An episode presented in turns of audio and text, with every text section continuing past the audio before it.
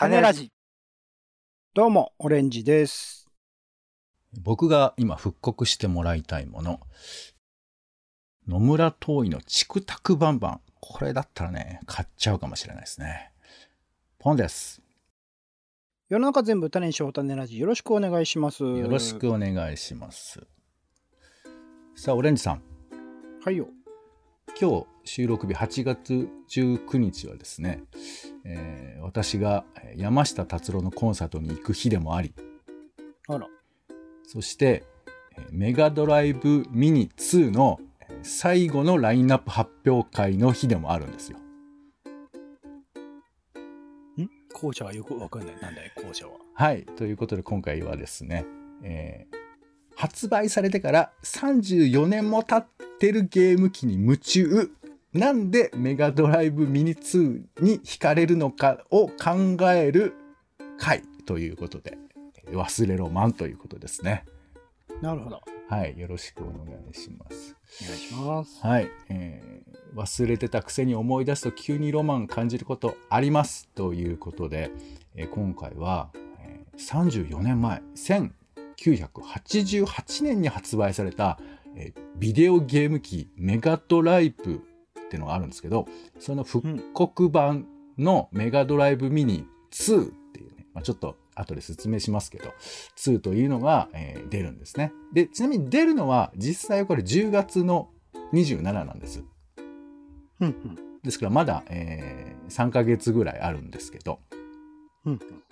えーそのね、まあ、発表会が定期的に行われているということで、まあ、ちょっとこれをいろいろ説明していきたいと思うんですが、まあ、簡単に言うとメガドライブミニ2っていうのは、えー一時さあのちっちゃいゲーム機が売られるブームってあったじゃないですか。はいはいはいはい。えーまあファミリーコンピューターのミニっていうのが多分一番有名だと思いますけどこれが、えー2016年に発売されてるんですねうん。もう結構前っちゃ前ですよねで、えーその後スーパーファミコンのミニが出てで他にもいろんなミニがいっぱい出てるんですけど PC エンジンとかネオジオとかいろいろ出てるんですけどその流れでメガドラミニというのが2019年9月19日に発売されてましてうんでこれがあの令和初のゲームハードっていうことで話題を博したんですけどもうん。令和で新しくハードが発売されたのはこれが初めて。PS5 はそこその後ですもんね。そうそうまあまああのあんまりどうでもいいことなんですけどまあそういうのがあってでファミコンミニスーパーファミコンミニは2つ合わせて1000万台売ってるんだって。ミニで？そうミニで。だからもう非常にバカ売れしたハードらしいですよ。で、まあ、その売れ行きで、まあ、他のとにかくあのすごく売れたもんだから他のメーカーもミニをうちも出したら儲かるんじゃないかなっていうことでいっぱい出したというのが、まあ、2016年以降の流れなんですね。でメガドラミニも出してでこれが結構まあ盛り上がったということなんでしょう。で2022年にメガドラミニ2が出るということなんですよ。で、まあもちろんこういうふうなブームの元々の流れもあって、近年、あの、ちょっと昔っぽいゲームが流行ったりもしてるんですね。昔っぽい。えっ、と、まあ、横スクロールの、えーちょっとビットが荒いような表現をするようなゲームとか、うんあと、まあね、3D でいろいろ表現を今できる時代なんですけど、あえてシンプルな形でゲームを作るみたいな。これは、まあ、インディーゲーム市場が非常に広がってるってこともあるんですよ。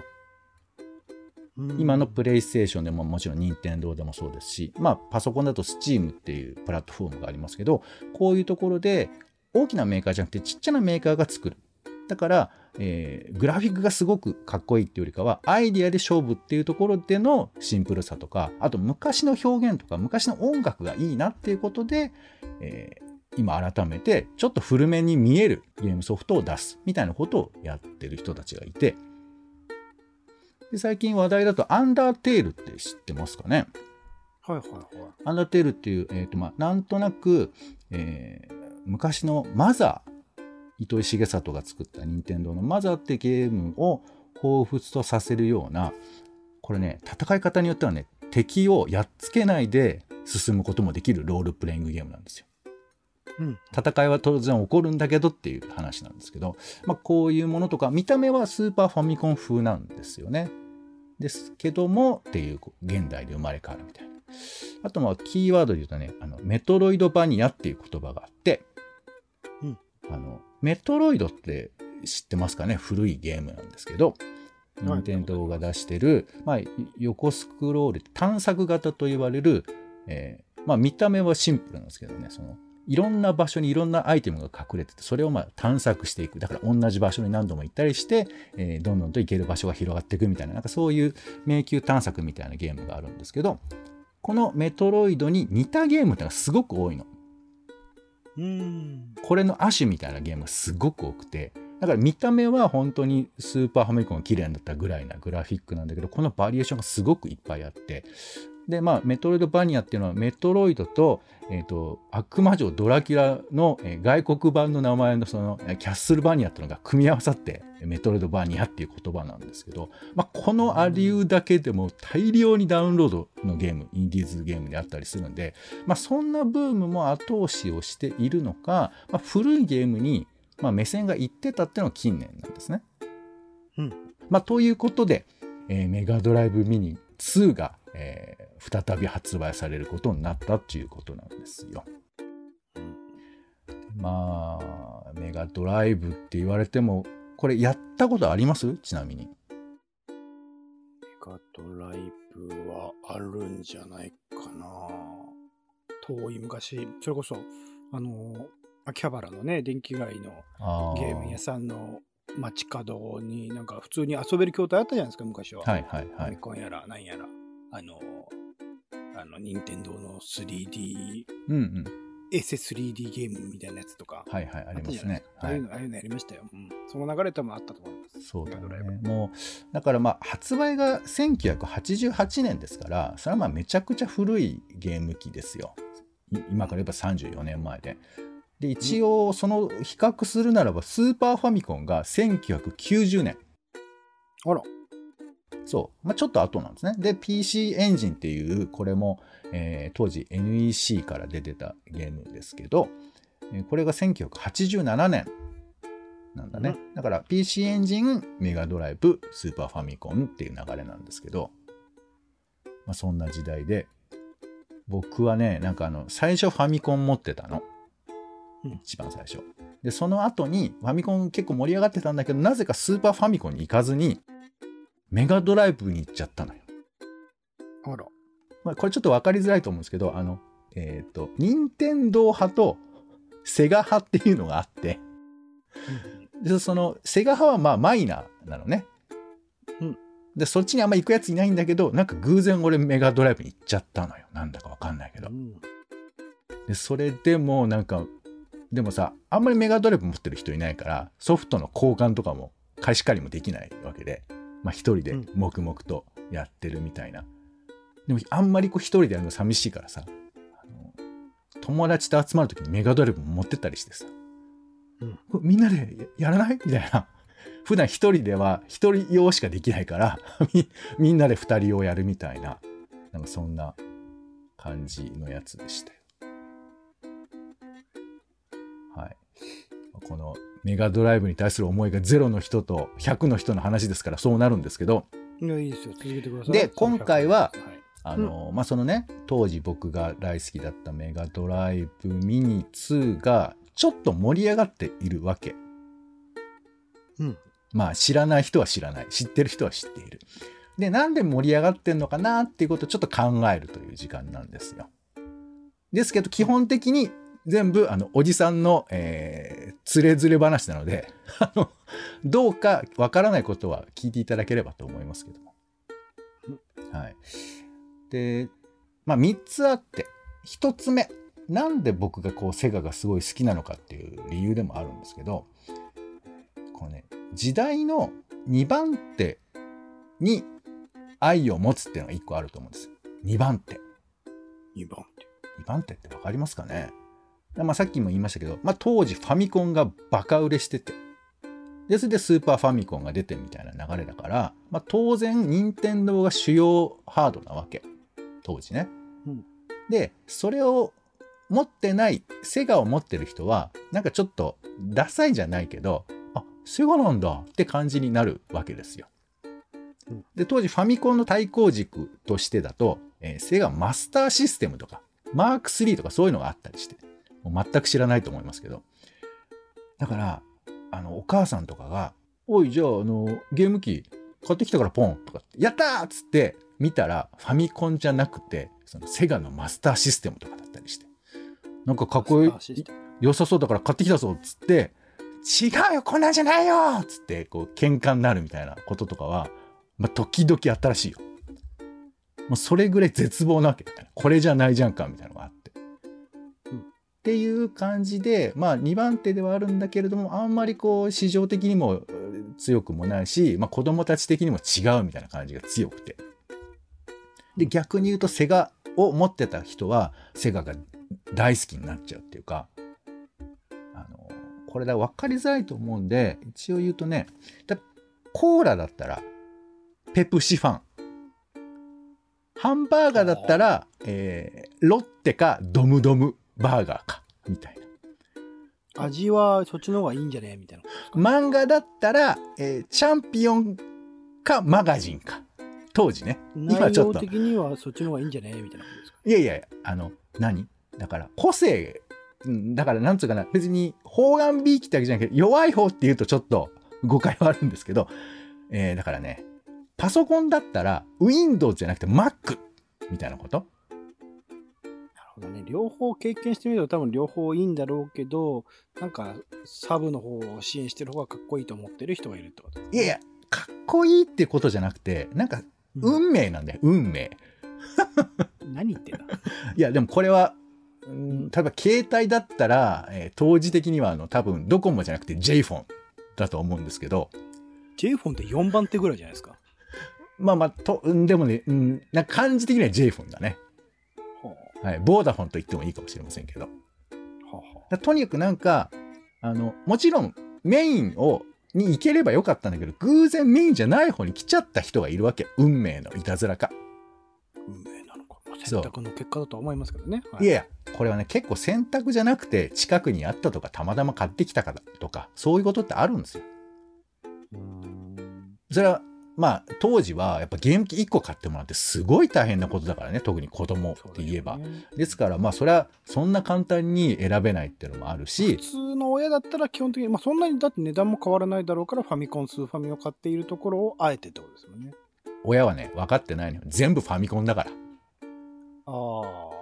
あったものを買ってきた。そう、売り切れてなかったよ。十分に在庫あったよ、みたいな、そういう理由。わかんないけど。だから僕は、まあ、最初はファミコンだったけど、2番手のメガドライブに入ったことで、なんかメガドライブを愛することの価値みたいなことを、言ってて気持ち悪いですけど、なんか思ったのよ。うーん。そうそう。だこれは、なんか今のものに当てはめるのがなんか難しいっていうか、え、2番も買えばいいじゃないですかみたいな、なんかそういう発想の人たちはちょっと相入れないと思うんですけど、なんかあるのよね、その、なんていうか、メインじゃないものを好きになっちゃった運命みたいな。っうん。ていうのが、まあ、まず一つ目。だからこそセガが好きになっちゃってるみたいなこと。二つ目ね、骨っぽさ。でこれもね、伝わりづらいなと思うんですけど、あの、これ、これ非常に今、今の時代難しいんですけど、非常にね、男っぽいゲームをセガは発売してたんですよ。男っぽい。これ伝わります？男っぽいで。いやー、なんだろう。えっ、と、なんか、劇画タッチってこと？そういうことそう、まあまあ、まあ劇画タッチです、基本的には。基本的には劇画タッチなんですけど、だけど、今言うとさ、こういう風な売り出し方ってとっても難しいよね。男っぽいみたいな、そういう言葉自体どうなの？みたいなこともあるし男っぽ。さみたいなのが好きな女性はいっぱいいますからね。まあ、だから藤岡弘みたいなことよ。簡単に言うと。まあ、藤岡弘さん好きな女性は全然いますからねってことですよね。そう。まあ、ただ、ここで言うのは男っぽいというか、男受けするっていうことなのよね。もうちょっと言うと。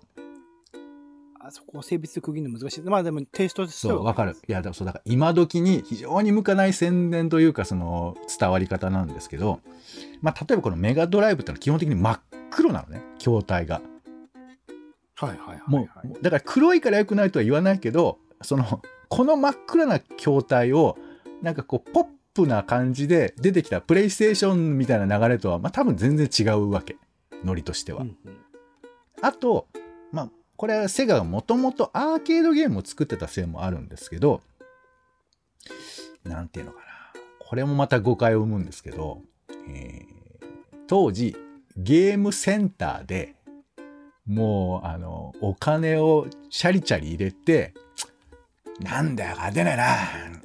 ああ、なん、ああ、お前何やってんだ。なんかそういう、そういうノリの学生たちがお金をチャリチャリするっていうことが重要だったわけ、セガにとっては。なるほど。ゲームセンターが稼ぎどころだったと。そうそうそう。だから、ゲームセンターの移植とかが多いわけよ。メガドライブも。うーん。だからなんかノリとしては、まあ、昔、なんて言えばいいんだろうね。えーバーチャファイターとかわかりますかね？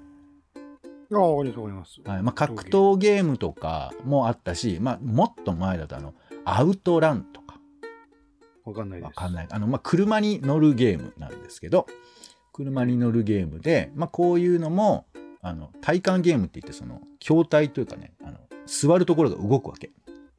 うん。で、まあ、乗ってる感じがする。で、しかも、かかる音楽が、あの車で鳴らしてる BGM みたいな感じで鳴るみたいな。なんかそういう仕様だったりして。うんとか、まあ、そんな、まあ、アーケードゲームがあったのがベースになってるから、もうとにかく難しいの。お金を取るために。うんうん。だからその流れでメガドライブも作っちゃってるから、か普通の人がやるとむずいんだよね。うん。なるほど。そうそう。だこのコインをむしり取る仕様みたいなところもあるし、あとね、なんかあの、まあもちろん、任天堂の方にもなくはないんですけど、セガはね、よりこの、セガってもともと日本の会社なんですよ。日本の会社なんですけど、なんかアメリカ感が伝わるのよ。で、出てくるキャラクターも、大体筋骨隆々なわけ。うん、あんまり日本人にはいないタイプ。そう、向き、まあ、日本人の、えーと物語、アニメとかの主人公にはなりづらいタイプのやつが出てくるみたいな感じで。うん。やっぱ、あの、もうゴールデンアックスっていう、まあ、横スクロールアクションゲームなんですけども、これも基本的にはムキムキの、えーや奴らが、まあ、ほぼ反乱みたいな感じで、あの、敵を、あの、斧でなぎ倒すってゲームなんですけどうん、こういうのがメインだったりするわけよ。うん。あとあの、アフターバーナーっていう、まあ、今でいうところの、ガンみたいな感じの映画があるじゃないですか。トップガンですね。はい。それに、まあ似たような感じっていうか、もう武骨な、もう戦闘機乗るみたいなゲームだとか。うんなんかそういう感じのものが、えー多くて、でこれを総称して、まあ骨っぽいとか、まあ男っぽいみたいな言い方を今私はしてるわけですけど、まあこんっ、ぽいというのは筋肉っぽいですけどね。まあ今ね、ちょっと筋肉に特化しちゃってますけど、だこういうなんかバタ臭い感じのものが、なんかね、それはやっぱ任天堂にはないのよ。うん。プレイステーションにはなんかなぜかないんですよ。このバタバタした感じが。なもんだから、ちょっと、俺はね、その辺も、まあこれはだから多分どっちが先かわかんない。メガドライブは、がこういうのバタ臭いからって言って俺が選んだのか、メガドライブをもう全身で浴びてるから、それが好きになっちゃったのかよくわからないんですけど、当時出るゲーム出るゲームそういうものばっかりだったから、なんかそういう風な世界観になんか惚れてた。うんで、今でもやっぱそういうのはなかなかないからさ、みんなに受け入れられるゲームを作ることが多いじゃないですか、普通は。まあ、そうですね。っていうこともありまして、インディーゲームとかね、また別ですけどね。そう。だから、まあ、インディーゲームは、ああいう魂をもう一度みたいな気持ちになったりするんですけど、まあ、とはいえ売れないといけないから、なかなかね、ほん、あの、当時のセガみたいな感じのゲームは、あんまり俺、インディーゲームで見たことはないですけど、うん。はい。ということで、まあ、未だにね、なかなかない骨っぽいゲームができるっていう風な気持ちもあって、まあ、注目しちゃうっていうのもあって。そして3つ目。これがね、どうなんだろうなと思うんですけど、あの、ベストアルバムを作るっていうのが、これやっぱファンとしては非常に至高なんじゃないかなと思いまして。うんえっ、とね、一応、これウィキペディア情報によると、メガドライブソフトは934本出てんだって。で、この934本の中から選ばれるソフトなわけですよ。だからさ、普通なんかその、えー自分の好きなアーティストでベストアルバム出すとするじゃないですか。これどの曲入れるかって、どどうですか？そう大体まあ人気曲とかシングルカット曲みたいなのが入ったりするのがまあパターンではあるよね。あ、ベストアルバムはね、あんまりそのアーティストの意向が入らないってよく言われますよね。そのプロデューサーとかその制作サイド側の意向が結構強く反映される。一方でなんかまあファンの方が選んだベストアルバムとかもあったりしますよね。そうそう。だから、あの、ベストアルバムって、まあこれはいろいろ意見あると思いますけど、俺ね、揉めがちだと思うわけ。宇多田ヒカルは相当揉めたっていうのは聞きましたね。出した時。だからそれは本人の意向が入っていないっていうパターンとかあとまあレコード会社のね移籍みたいなこととかよくあったりしますけどそもそもベストアルバム前提に作ってねえんだみたいな話もあるじゃないそうですよね。そうアルバムは一つの作品として一つ一つの曲のつながりっていうのは結果として作品になってますからね。そうただうーんゲーム機のふ、えーベストアルバムってあんまり聞かないけどこれ結構重要な機会ではあるんです実は。何にせさ30年以上前のゲーム機のゲームやるって結構難しいっちゃ難しいんだよね。うん。まずその当時のままやろうと思ったらまず機械がなきゃできないじゃない。うんうん。でさらにその機械も、えーテレビにつなぐ時のケーブルが違うみたいなさ。ファミコンとかだと全く裏 HDMI とかついてないですからねそういうものは。うんだから今の、えー環境で当時のゲームやるって非常に難しいことがあるから。でまあもちろん一方でね PC とかでダウンロードするとかまあちょっとイリーガルな方法もあったりするんですけどだからこれをやるっていうのは結構、まあ、嬉しいことだったりあとあの結構ね権利関係が難しいんですよテレビゲームって。あのいろんな人たちが関わっていてでさらにあの作品っていう意味合いもあるけどやっぱ製品なんだよね。売り物だから,、だ特にそのキャラクターとか載ってたりするともうその権利を当時売る時はそれでよかったけどじゃあもう一回ダウンロードしますとか配信しますってなるといやそこはなんとかプロが許許可出ませんでしたみたいなことが結構あるわけ。だからもう一度あのゲームをやりたいっていうニーズっていうのはまあなくはないっていうかむしろそれはすごく嬉しいことでもあるわけですよ。でさらに言うと一ユーザーとしては、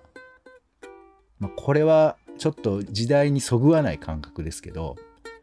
えーこんだけねネットがえー進化してる時代の中で一つの機械の中にゲームソフトを入れて発売されるだからもう一つのそれは何？パッケージとしての完成されたものっていうかだからこれはもうなんつうかある意味ゲームしなくてもいいぐらい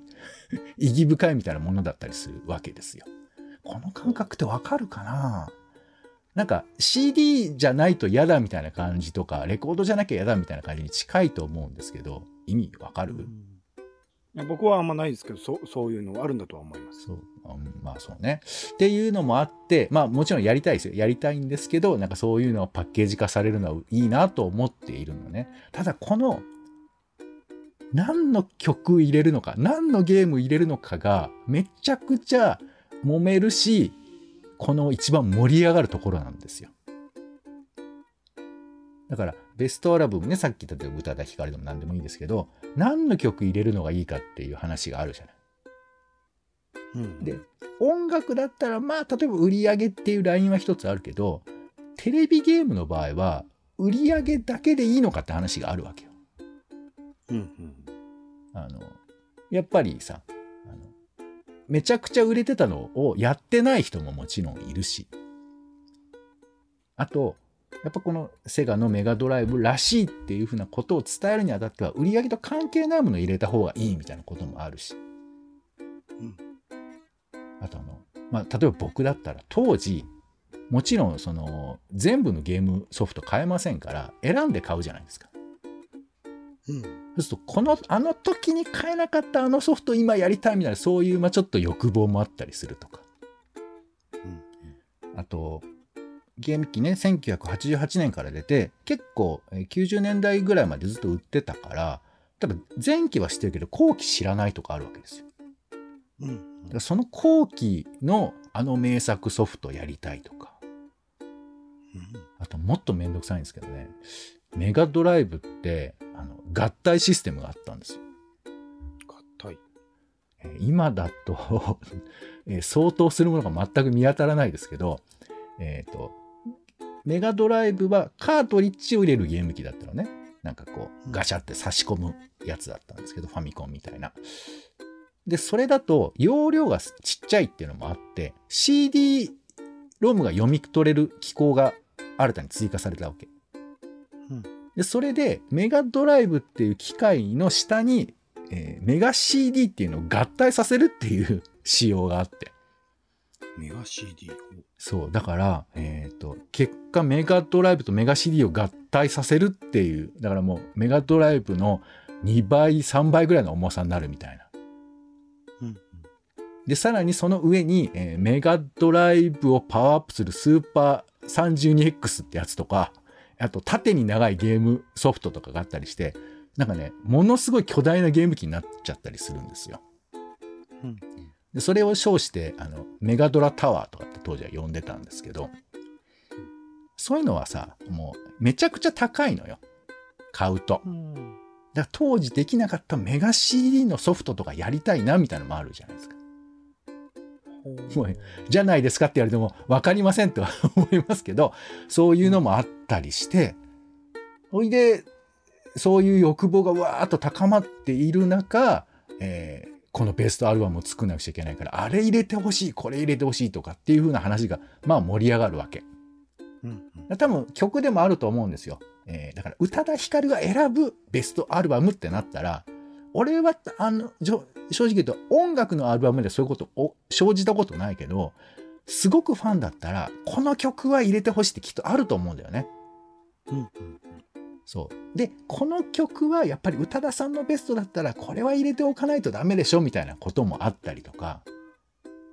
あえてベストだからこれを入れとくことで全体のバランス良くなるねみたいななんか余計なお世話みたいな話もあったりするじゃない。うん。うん。でさらにあのまあこれはあんのかな？あのシングルカットしていない曲とかさうん。あの、えーライブでしか歌ったことのない曲とかあるじゃない。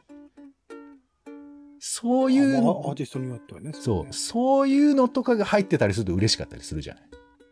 うん。うん。で、メガドラの方でも、えー例えばね、えーと、バトルマニア大吟醸っていうソフトがあるんですけど、まあ、まあシューティングゲームなんですけど、このバトルマニアは、えー今 Amazon とか見ると、本当かな ?11 万ついてるんですよ。あら。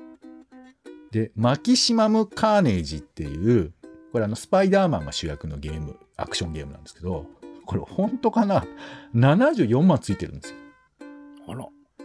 でそういう、えっ、と、まあ別に投資っていうか何それ買えないだろみたいな、やれないだろっていうゲームも入ってたら嬉しいなみたいなのもあって、いやまあそれはもう来た希望がぐじゃぐじゃになってたりするわけ。っていうんでこのベストアルバムを作るっていうのがやっぱり盛り上がるんだなっていうふうにちょっと思ってましてだからもともとのセガのね2番手っていうポジションもあるしあとセガならではの骨っぽさっていうゲームの種類っていうのもあるしあとこのベストを作るっていう楽しさっていうのが合わさって、えー局地的にですけどこのメガドライブミニが盛り上がっているんじゃなかろうかと私思うわけですよ。でまあまあそんなね3つはあるんですけどもちょっとここまで聞いておれんさんいかがですか？いや、まあ、気持ちとしては分からいでないと、やっぱ幼少期の思い出というかね、ある種の執着みたいなものっていうものは、お金をある程度ね、持った今となって、見ると、まあ、叶えようとは叶える。ただ、まあ、古いゲームでね、そのものがなくなってしまえ、なくなってしまっている場合には叶えられなかったものが復刻されることによって叶えられてしまったということが、いいことなのか悪いことなのか、もうただただ、ある種の憧れ、あの、思い出、良き思い出として残しておいた方がもしかしたら良かったかもしれないっていうのはありますんで、いろいろなね、あの、その、まあ、あの、起きてしまったことは変えられないのでっていうところのいろいろな思いは到来しますよね。そうだよね。なんか、思い出すことのなんか意味合いっていうのも考えたりするから、まあでもその時間すら愛おしいよ。あの、うん、なんていうか、あの、だってこんなことがなきゃ、メガドライブのことなんて考えないじゃん。あ、わかんないです。考えないんですか、うん、いやいや、あんまり考える機会ないと思いますよ。それは。今やっぱり復活するっていうふうなことがあったから、ちょっと今俺気になってるんだろうと思いますけど。で、まあね、でもね、やっぱセガがね、上手なのよ。ちょっと、どう盛り上げたかだけちょっと補足しておきますね。えっ、ー、とね、うん、この、えー、ミニシリーズを、まあ、任天堂も、えー、PC エンジンなんかもいろいろ出してるんですけど、メガドライブミニについては、前回のメガドライブミニ1というか、の時もそうなんですけど、イベントをね、分けて紹介してるんです、ソフトを。つまり何が入ってるかを小分けにして紹介することで何が入っているんでしょうかって言って盛り上げてるってことなんですよね。なるほど。そうそう。だからまあ、そんなの入ってんの分かってんじゃんっていう風な気持ちはもちろんあるんですけど、こういう風に小出しにして、えー、これが入ってましたみたいなの出されることによって一喜一憂してるっていう、まあ、ユーザーがいるっていうことなんですよ。うん、で、今回は、えー、前回がね、40本プラス2本だったんですよ。うん、で、まあ、毎回いろんなソフトがああ、あのソフトが入ったんだとかいろいろ言ってたんですけど、一番最後に出たのが、えー、まあこれはあんまりピンとこないと思うんですけど、テトリスが入ったんです、最後に。テトリスはまあいろんなゲームにね、入ってる印象ありますけど。これがね、まあちょっと話すと長くなる、超短く言うと、当時メガドライブでテトリスは出てなかったの。それは、ソフトは作ったんだけど、権利関係の都合で出せなくなっちゃったんですよ。で、それが今、えー、2019年時点でやっと権利が取れて出せることになったっていう幻のソフトだったから、一番最後に発表された時はみんながうわーってなったっていう まあこれはセガファンだけが喜んだのかもしれないですけど。で、そのなんか、テトリスの原作者の人も映像とかを寄せて、メガドライブファンにこれを送って、送れてよかったですみたいなこととか言っちゃって、そう、ちょっと盛り上がったっていう。まあだからこれも非常にファンサービス的なことなんではあるんですけど、まあそういうふうにちょい出しすることによって盛り上げてまして。うん。で、今回も5回に分けてやってるわけ。合計50本をね。だから5回みんな見て、ああだこうだ、これが入ったのおかしいとか、なんでこんなのが入んだみたいなことがぶつか言ってるみたいな。なかなかベストアルバム出すっつってここまで盛り上げてるところはないとは思うんですけど、まあまあみたいなことがあったりしますよ。で、他にも、まあさっき言ったあの、えー、メガドラタワーっていうさ、あの積み上げるとすごくでかくなる。そしてまあ価格もかかるみたいなやつがありましたけど、なんと今回メガドラタワーも出るんです。ミニなのに。ミニなのに。もうこれも本当にしょうもないですけど、メガドラミニ単体でゲームは全部できるんだけど、そこに組み合わせる、えー、合体キットみたいな、何の機能もついてないキットだけが売られるんだって。そう。で、これは前回のメガドライブミニでも好評を博したんで、今回もメガドライブミニ2で、えー、その筐体が出るらしくて。まあ、そう、細かいことでいろいろある。メガドライブミニ2って俺言ってるんだけど、当時、メガドライブの2ってのも出てるんです、実は。うん。それは、ゲームのメガドライブがちょっとでかいから、これもまあアメリカっぽい感じなんですけど、でかいから、ちょっと縮小する、縮小した版を出したわけ。メガドライブ2ってやつを。うん、で、今回はそのメガドライブ2をちっちゃくしたメガドライブミニ2なんですよ。同じの出しときはね、楽だと思うんですけど、余計またちっちゃいっていうことまでやってて、で、それに対応したメガ CD を作ってたりするから、まあバカだなと思うんですけど、そういうなんかバカな愛情みたいな、あの、届け手側のバカさがなんかこっちにはみ出てくると、ちょっと嬉しくなったりとかさ。なんかそんなこととかもやってて、まあこれ、あの、全員が喜ぶとは全く思えませんけど、なんかそういう風ないろんな工夫をして、今メガドライブミニが盛り上がっているということでございました。まあ、あのー、多分、オレンジさんも10年、20年すれば、きっとなんかこれに類したもの出てくるとは思うんですよね。うんうん。その、まあ、完全にオフラインのものになるかどうかわかんないけど、まあ、今回のちなみにメガドライブミニはあの100%オフラインなんですよ。ネットには全く繋がってなくて、でも、むしろその方がいいみたいな感じだよね。あの、ゲーム機のコントローラーも有線で本体からビューッと紐が出てるタイプではあるんですけど、まあまあ、わざとなのかそういう仕様なのかちょっと何とも言えないとこだけど、まあそういう風な、えー、なんていうかな。あえてこの時代という意味合いもあるし、なんかこの、それだけで単体で完成したものっていう風なものって、なんか僕はこう愛情を注ぎやすい面もあるのかななんてちょっと思ったりしますけど、まあそんな、はい、ものが出るということで。で、まあ私は今晩ね、その残りのソフト10本強が何になるのかね、もうずっとドキワクしてるということです。しょうもない。しょうもないんですけど。そういうもんですよ。はい、いやまあなんかいつかね、あの、オレンジさんも、このメガドライブミニ感が伝わることが頭の中に浮かんだら、あ、あれだったんだってちょっと思っていただけると嬉しいなと。スイッチ感も PS4 感も今のところないぐらいですね。いえ、ゲームじゃなくて、ゲームじゃなくていいんです。ゲームじゃなくて、何かしらの自分が思い入れがあったものが数年後にもう一度向き合いたいなって時に送り手側も一緒に盛り上げていこうよって言ってくれた時にちょっと嬉しくなるじゃん。なるほど、なるほど。そうそう。まあ、はい。というようなことが皆さんの中にもね、あれば、ちょっと思い出していただきたいということで。さあ、もう訳がわからない時間をどうもありがとうということで、今回は、えー、忘れロマン。34年前のハードメガドライブを思い出すメガドライブミニ2発売の話ということでございました。はい。ちょっと恥ずかしくなってまいりましたんで終わりましょうか。はい。ありがとうございました。お相手は、え僕が入れてほしいソフトは、えー、ウルフチームのグラナダと、えー、セガのガントレットです。多分入らない。ポンと。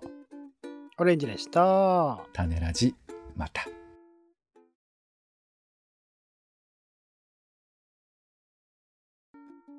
種ラジはほぼ毎日配信をするポッドキャストです。Spotify や Apple Podcast にて登録を。更新情報は Twitter。本編でこぼれた内容は公式サイト種ラジ .com をご覧ください。番組の感想やあなたが気になる種の話は公式サイトのお便りフォームからお待ちしています。